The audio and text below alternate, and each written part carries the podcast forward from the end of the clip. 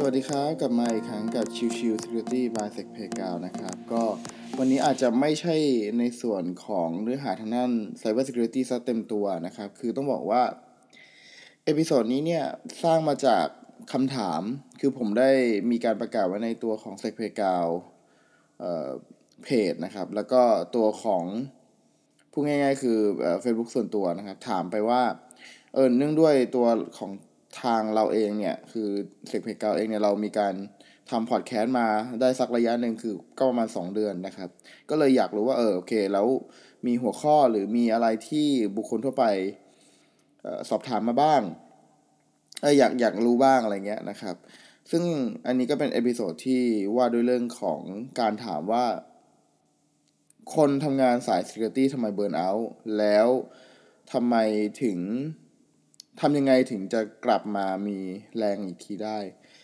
คืออันนี้อาจจะไม่ได้เกี่ยวกับลักษณะของตัวข้อมูลหรือเนื้อหาทางด้าน Cyber Security ซะทีเดียว แต่ว่าเป็นเชิงของคนทำงานมากกว่า และต้องบอกตามตรงว่าผมไม่ใช่เป็นในเชิงของ Management จ๋าหรือไม่ใช่เป็นในเชิงของนักวิจิตวิทยาอ่านมาบ้างแต่ไม่ได้เยอะนะครับ ต้องย้ำตรงนี้ก็ขอเล่าเป็นประสบการณ์ส่วนตัวในการ จัดการชีวิตตัวเองเมื่อ burnout แล้วกัน คือต้องบอกตามตรงว่าไม่มีใครที่จะไม่ burnout นะครับ แม้ว่างานที่ตัวเองจะรักขนาดไหนนะครับ คือคือเราเราทราบกันดีว่าอย่างที่ผมเคยพูดไปใน episode แรกสุดของงานเนี่ย จะบอกว่าการทำ Cyber Security เนี่ยจำเป็นจะต้องมีใจรัก ไม่งั้นทำไม่ได้นะครับ ราะด้วยหลาย ๆ อย่างมันมีอะไรที่มาเกี่ยวข้องนะครับ ซึ่งไอการที่บอกว่ามีอะไรเกี่ยวข้องที่ว่าเนี่ยมันมีคำว่าเกี่ยวข้องมันมีหลากหลายมากนะครับ ทั้งในเรื่องของเนื้อหาข้อมูลที่อัปเดตขึ้นไปเรื่อย ๆ ทั้งในเรื่องของงานที่ต้องมีการทำระดับที่เป็นในเชิงของ advance มากขึ้น หรือเป็นในเชิงของโครงสร้างมากขึ้นมี compliance ใหม่ ๆ ก็ต้องเรียนรู้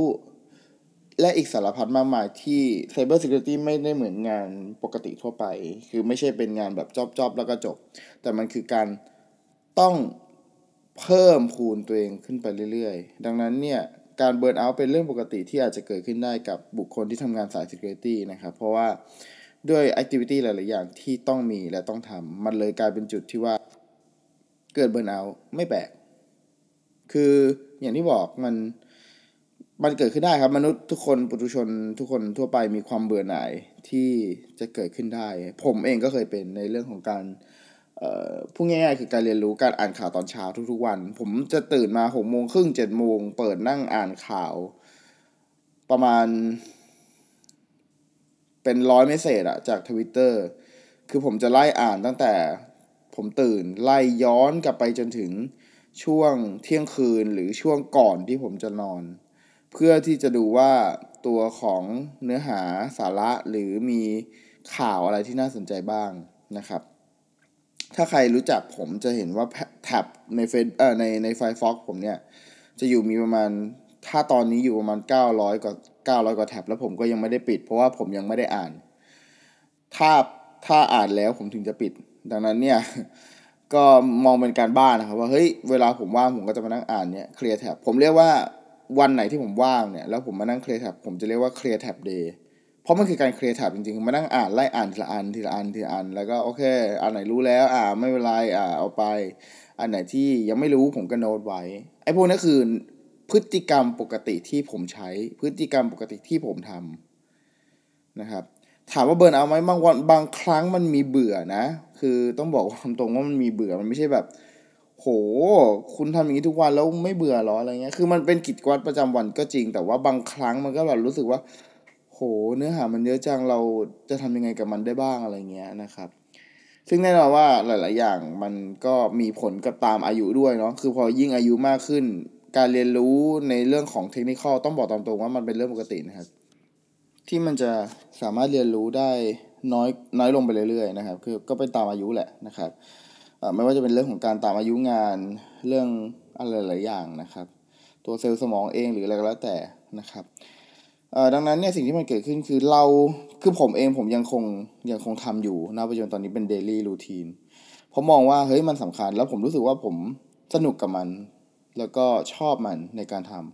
ำดังนั้นเนี่ยมันคงเป็นกิจวัตรที่คงไม่สามารถโละทิ้งได้ คือก่อนนอนผมก็ต้องทำเหมือนกันนะ คือก่อนนอนผมก็ต้องเปิดอ่านข่าวพวกนี้จนกระทั่งถึงก่อนที่จะนอนนั่นแหละ แล้วค่อย แล้วพออ่านจบ หมายถึงว่าพอถึงเวลานั้นเวลานั้นว่าโอเคทวิตเตอร์ถึงสิ้นสุดแล้วตรงนี้นะ เราก็ค่อยไปนอนนะครับไอสิ่งแบบเนี้ยมันคือรูทีนที่ผมทำมาตลอด แล้วถามว่ามีเบื่อไหมก็เบื่ออวิธีการแก้คือก็หาอะไรอย่างอื่นทำครับ หาอะไรอย่างอื่นที่ทำให้เราแบบ ผ่อนคลายมากขึ้น เอ่อค่อยแล้วค่อยกลับมาเรียนรู้กับมัน ค่อยกลับมาเล่นกับมันนะครับ จะออกกำลังกายจะไปวิ่งจะเข้ายิม หรือจะไปหาข่าวอย่างอื่นอ่าน เช่นข่าวแก๊ตๆใหม่ๆ เฮ้ยทำอะไรให้น่าทำให้เราได้น่าตื่นเต้นบ้างหรือ การแข่งขันหรือการทำโจทย์ใด ๆ แล้วเรารู้สึกว่าเฮ้ยมันทำให้เราเราผ่อนคลายกับมัน คือโดยส่วนตัวผมอะผมจะเน้นไปทำการทำแลบว่าเฮ้ยแบบโอ้โหแม่งเบื่อว่ะขี้เกียจอ่านข่าวนู่นนั่นกลับการแล้วกลายเป็นว่าพอผมไปนั่งทำแลบนั่งเล่นเกม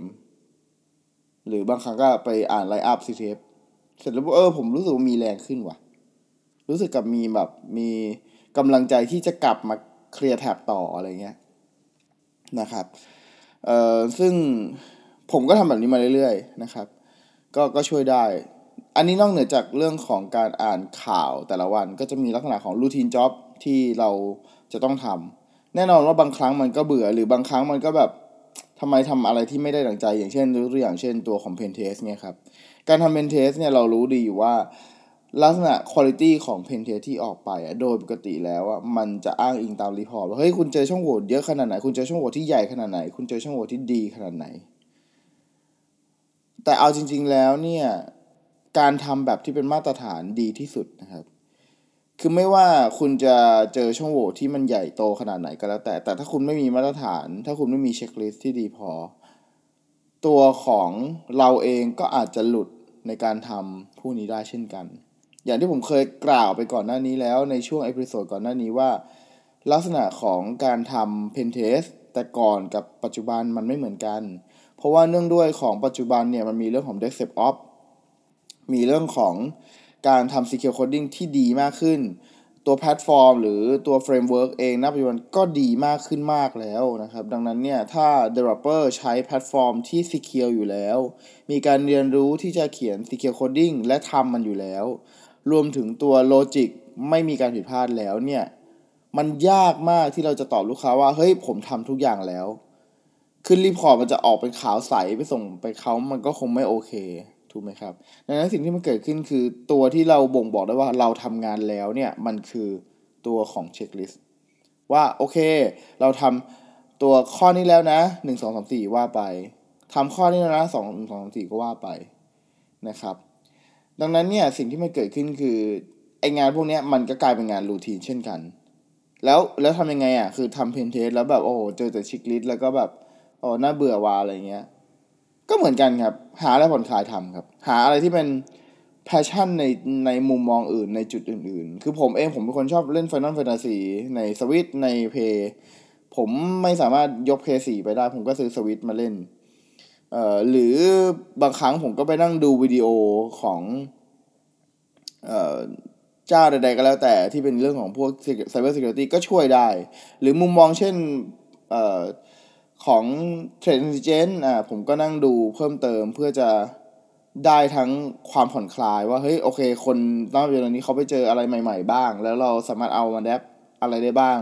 รวมถึง เราก็ผ่อนคลายไปด้วยในตัวนะครับดังนั้นโอเคผมสรุปง่ายๆ คือลักษณะที่ว่าถ้าเกิดการ burnout จากการทำงาน Cyber Security แล้วเนี่ย ผมมองว่าคงต้องหา passion อื่นๆ ที่จะช่วยให้เรายังคงดำเนิน passion สายกลางของเราได้ หมายความว่าตัว passion ที่มีต่อ cyber security อาจจะน้อยลงบ้าง แต่ก็ยังโฟกัส เรายังโฟกัสว่าเราต้องเรียนรู้ cyber security นะ เรายังเรียนรู้ว่าเราต้องมีการเรียนรู้ในจุดใด ๆ บ้าง เรายังเรียนรู้ว่าเฮ้ยเรายังรู้สึกว่ามันสนุกกับงานที่ทำนะครับ ดังนั้นก็ฝากไว้ว่าเฮ้ยทุกๆคนมันต้องมีฮ็อบบี้แหละ มันต้องมีงานอดิเรกที่จะช่วยให้เราผ่อนคลายในช่วงวันหยุดหรือช่วงพักผ่อนของเรานะครับเอ่อการโหมเกินไป การ burn ตัวของ passion มากเกินไป ก็อาจจะทำให้ burnout ได้ ก็ balance กันหน่อยว่าอะไรที่เราทำให้งานไม่เสีย และ ทำให้เรายังมีไฟในการทำงานของมันอยู่ โอเค ย้ำอีกครั้งนะครับว่า episode นี้ไม่ได้เป็นของผู้เชี่ยวชาญทางด้าน management ไม่ได้เป็นผู้เชี่ยวชาญทางด้านจิตวิทยา ผมเป็นแค่คนหนึ่งที่ทำงาน Cyber Security มาประมาณ 11 ปี แล้วยังคงทำดำเนินสายนี้เพราะผมรู้สึกว่าสนุกกับมัน ผมไม่ได้ไม่ได้รู้สึกว่า มันดำเนินด้วยธุรกิจ แต่ผมรู้สึกว่าผมดำเนินธุรกิจด้วยความ passion หลงไหลในเรื่องของ Cyber Security นะครับ การทำงานสายนี้จะกำไรดี ก็ต่อเมื่อคุณมี passion กับมันด้วย ไม่ใช่ passion กับการเงิน แต่เป็น passion กับการทำงานดังนั้นก็ฝากไว้อขอบคุณทุกท่านที่เข้ามาติดตามนะครับ แล้วก็พบกันใหม่ใน episode ต่อไปสำหรับวันนี้สวัสดีครับ